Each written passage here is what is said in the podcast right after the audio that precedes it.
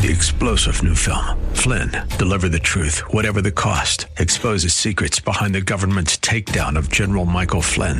Flynn knew what the intel world had been up to. He ordered the first audit of the use of contractors. This set off alarm bells. He told the truth. He was the most dangerous person for Donald Trump to hire. They had to get rid of Flynn. Flynn, deliver the truth, whatever the cost. Available now. Watch it today. Go to salemnow.com. Salemnow.com. After laying the foundation for a godly marriage found in the Holy Spirit, today we continue in Ephesians 5, verses 18 through 33, as we turn our attention to the role and responsibility of the husband.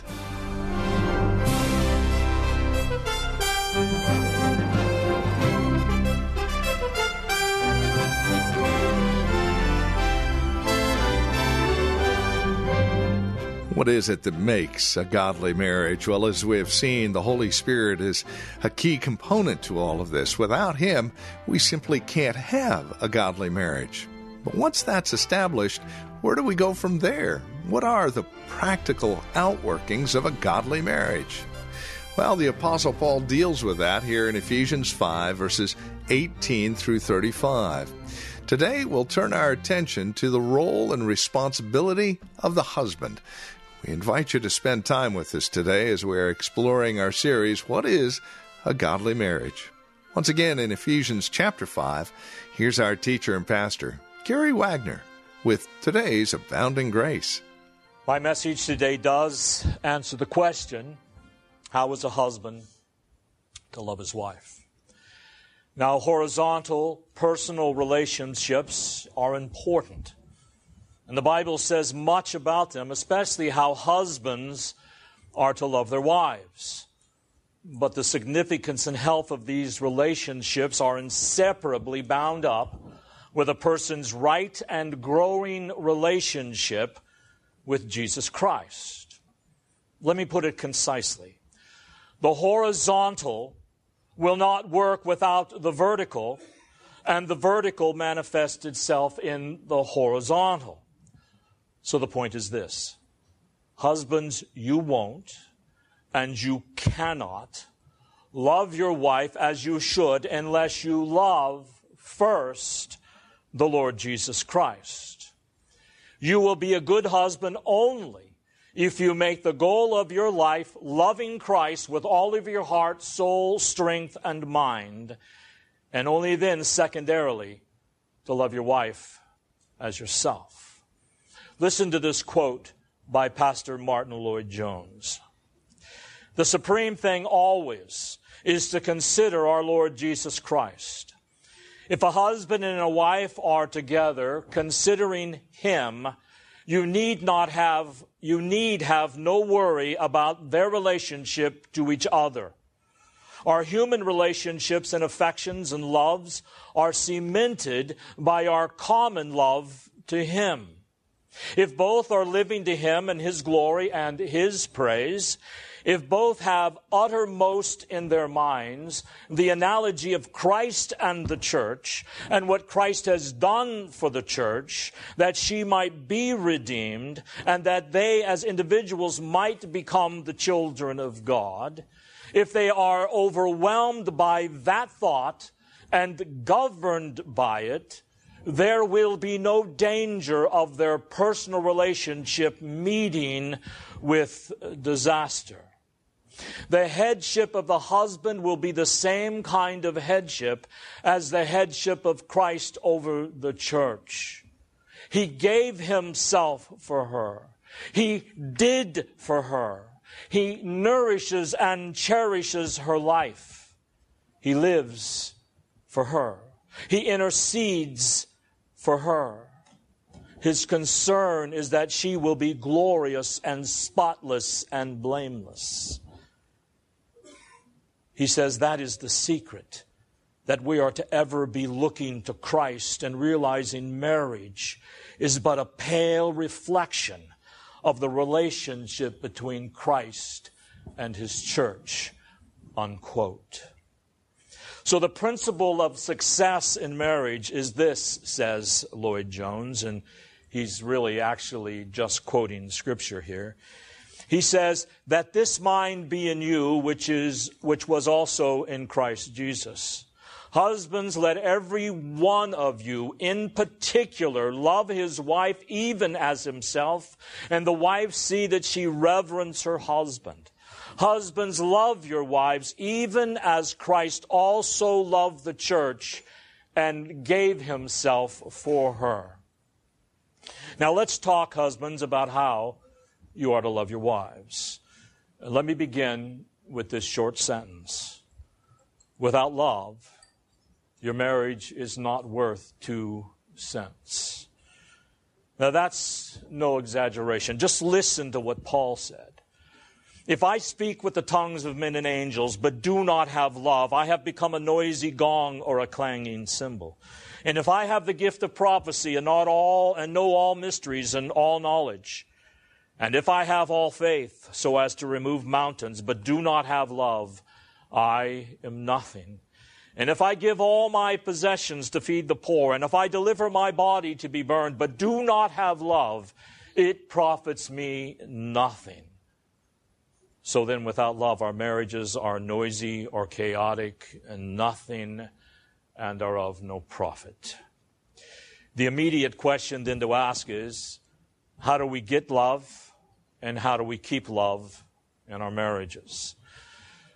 The one who is primarily responsible for answering that question is the husband, not the wife. Now, why do I say that? I say it because the divinely revealed model and pattern for marriage is found in Ephesians 5 that we just read a few minutes ago. Remember, I said last week that your marriage is a normal Christian marriage when the wife is the loving, submissive, encouraging helpmeet for her husband, and when the husband is a loving, self sacrificing head of the wife. The reason for this is God's purpose for marriage. He wants your marriage to be a loving, moving picture of the relationship of love that exists between Jesus Christ and His church.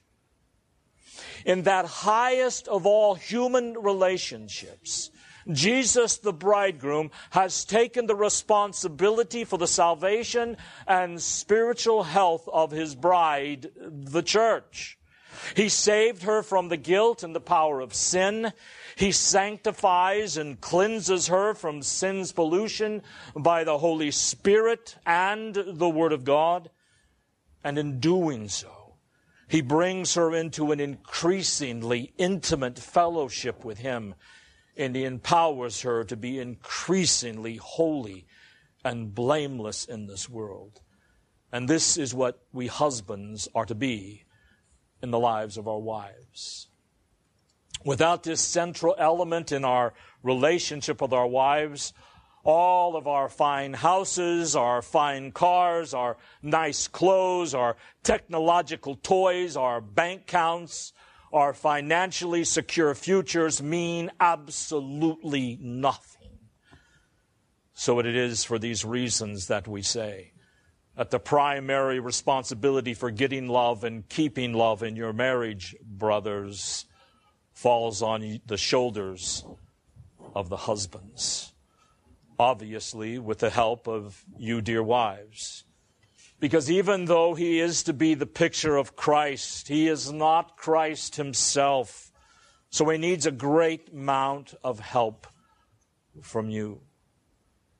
Now, the question that should be asked by all of us who are husbands and those who are to be husbands someday if all I have just said is true, how does God want me to love my wife so that she blossoms in the sunshine of my love for her? And our text answers that question. Look at verse 25. Husbands, love your wives just as Christ also loved the church and gave himself up for her. Then look at verses 28 and 29. So husbands ought to love their own wives as their own bodies. He who loves his own wife loves himself, for no one ever hated his own flesh, but nourishes and cherishes it, just as Christ also does the church, because we are members of his body. So there's your answer. It couldn't be made any clearer. You and I are to love our wives just as Jesus Christ loves his church. So let's look at our text and see what it tells us about how Christ loves his church. The thing that we see right from the beginning is that Christ's love for us is a gracious love. Now, the word grace can mean joy, so gracious can mean joyful. The word gracious can mean mannerly. And of course, we are to love our wives joyfully and with good manners. But when I use the word gracious, I mean it in terms of Ephesians 2 8. By grace you are saved. Grace is something unmerited. It is something undeserved. It is something we cannot earn. Jesus loves us, His church, not because we are worth it, not because we have done something to deserve it, but in spite of the fact we are worthless, He loves us. He loved us while we were yet sinners.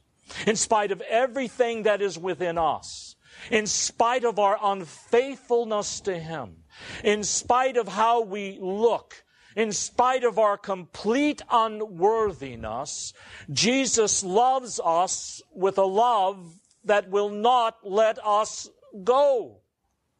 And husbands, you are to love your wives as Christ loves the church. Not only is Christ's love gracious, it is a self-sacrificing love. We as husbands are to love our wives in spite of everything sinful that we know about her in spite of how many times they have made us mad or hurt our feelings or been insensitive toward us, in spite of what she does or does not deserve. You, dear husband, are to love her graciously, to be kind to her, to tenderly cherish her, to do good things for her, to give her gifts to help her, to be affectionate with her, to be patient with her. Why? Because that's the way Jesus loves you. And you are to love her as he loves you. To say that Christ is self sacrificing is to say that because he loved us even while we were yet sinners, and because he did not want us to perish in our sins, he gave himself up for his bride on the cross to accomplish our eternal salvation. No one forced him to do it. God didn't make him do it. He did it out of love. And as I said last week, Christ was not only willing to sacrifice himself for his bride, he did actually, in fact, sacrifice himself for her because he loved her so much. He was so devoted to her well being and eternal security, so desirous that she be holy and blameless, that he laid down his life on the cross in her place for her salvation. A husband's love for his wife will also be self sacrificing in that he will lay down his own wants. He'll lay down his own needs, his own conveniences for her benefit, his own well being, security, happiness. He will be devoted to her as Jesus is devoted to us, devoted to serve her, not devoted to be served by her and to make her serve him. Although, ladies, that should be the desire of your heart as well. He should be devoted to fill her, not devoted to her fulfilling him. Devoted to minister her, not devoted to make her minister to him. Why? Because the Son of Man came not to be ministered to. He came not to be served. He came not to be fulfilled, but to minister and to serve and to fulfill and give up his life a ransom for many.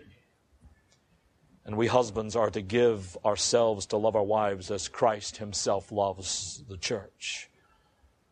Therefore, a husband every day dies to himself for the sake of her happiness and her holiness.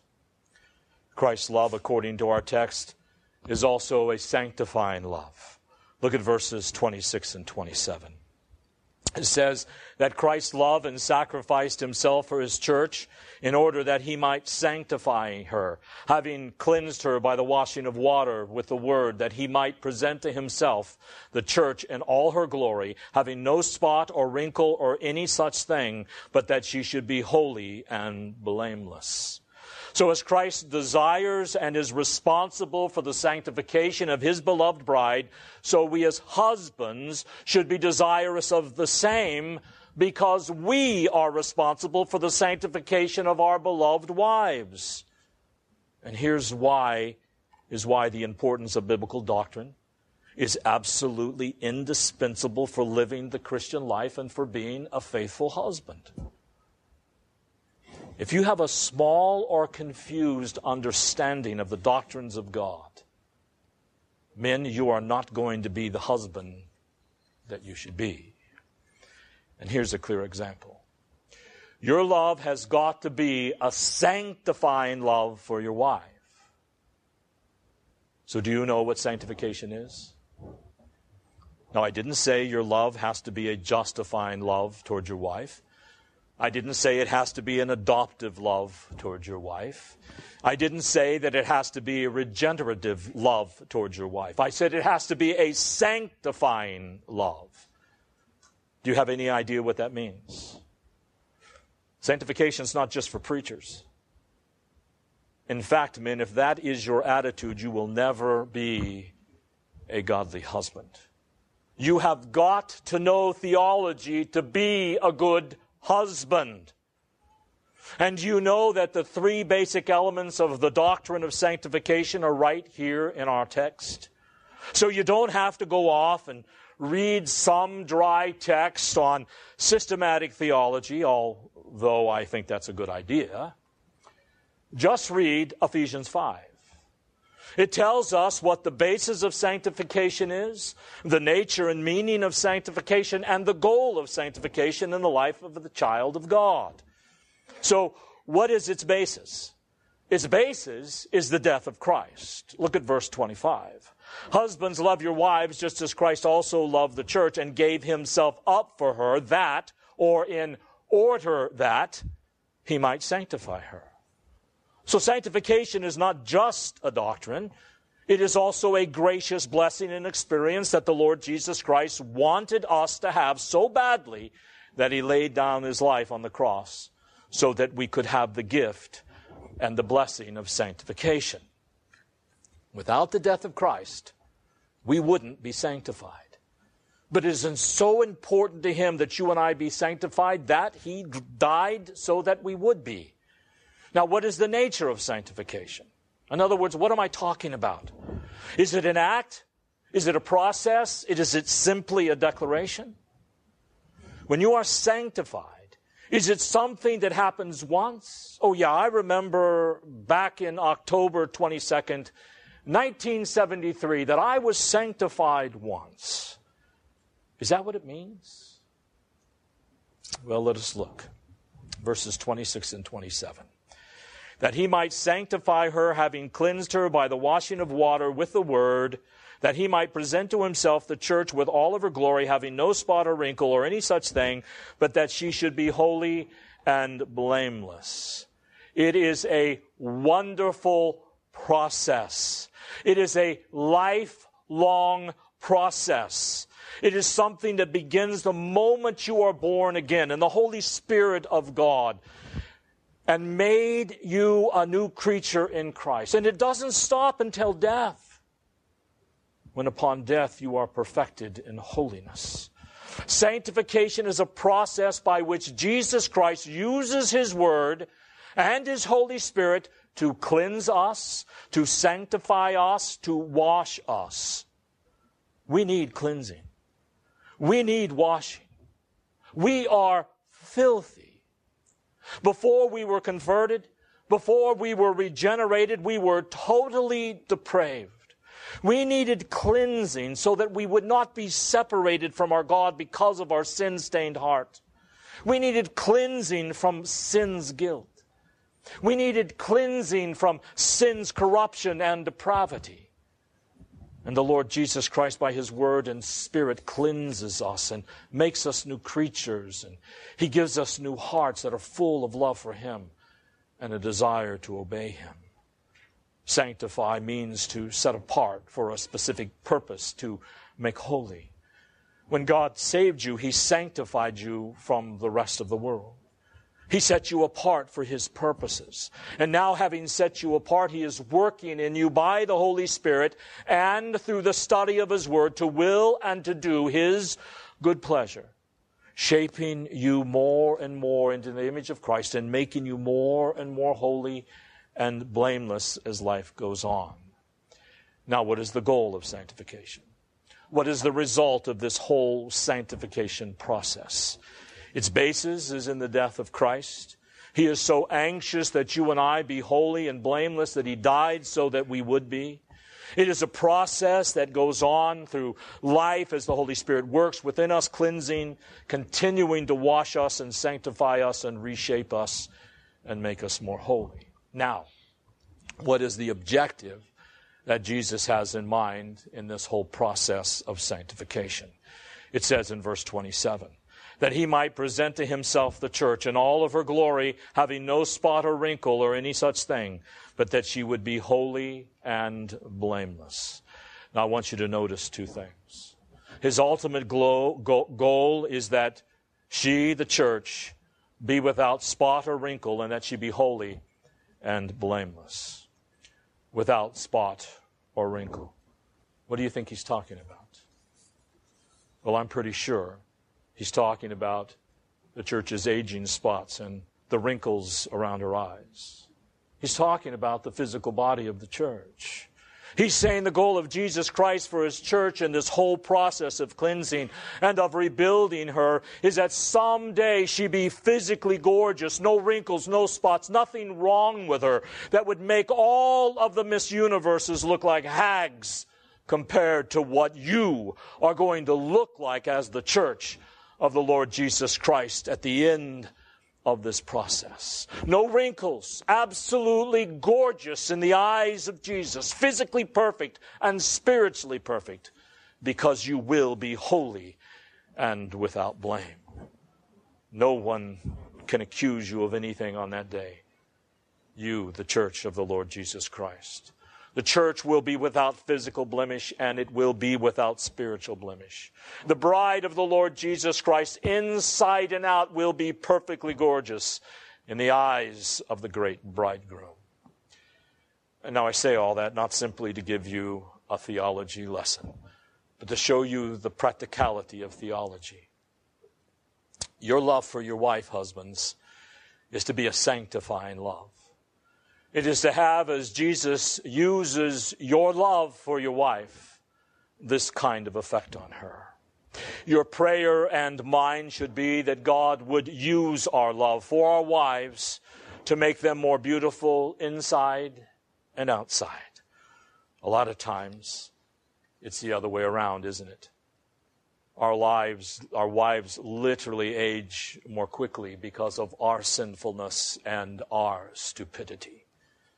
Many times our wives are ridden with worry and desperation and stress on the inside because of our wickedness and our stupidity. We must ask God to forgive us of these things and ask that our love be the opposite of maybe what it has been thus far. And that it would cause her to blossom physically and spiritually as they see and hear our concern, that they grow in grace and in the knowledge of the Lord Jesus Christ. Christ's love for his bride is a sanctifying love.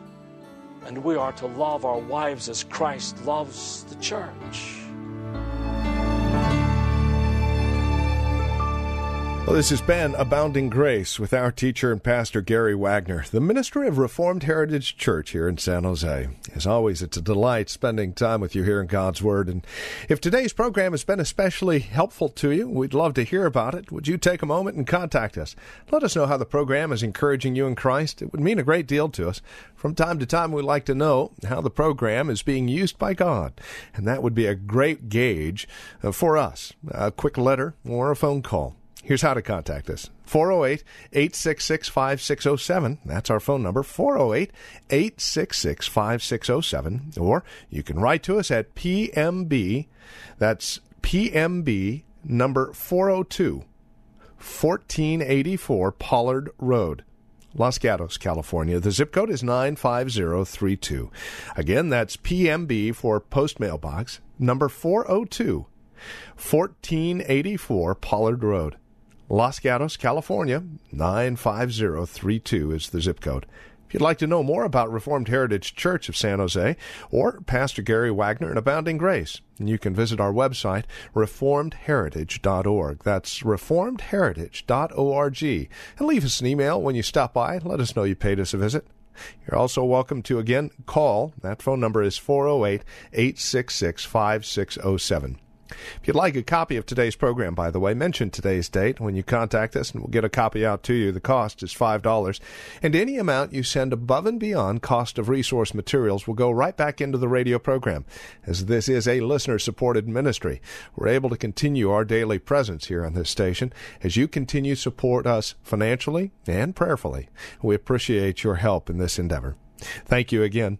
For further information, reformedheritage.org or 408 866 5607. Until next time, God bless.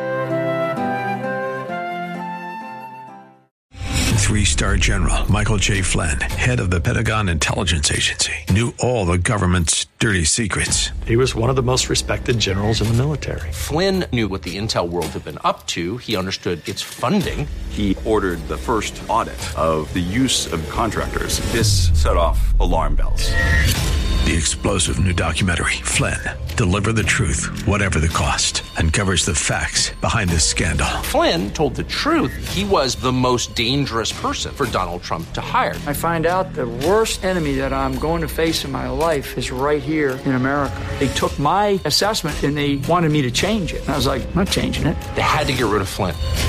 With in depth interviews, archival footage, and never before seen personal records of the man behind the headlines. I just felt like I was drowning. Flynn, deliver the truth, whatever the cost. Available now. Watch it today. Go to salemnow.com. Salemnow.com.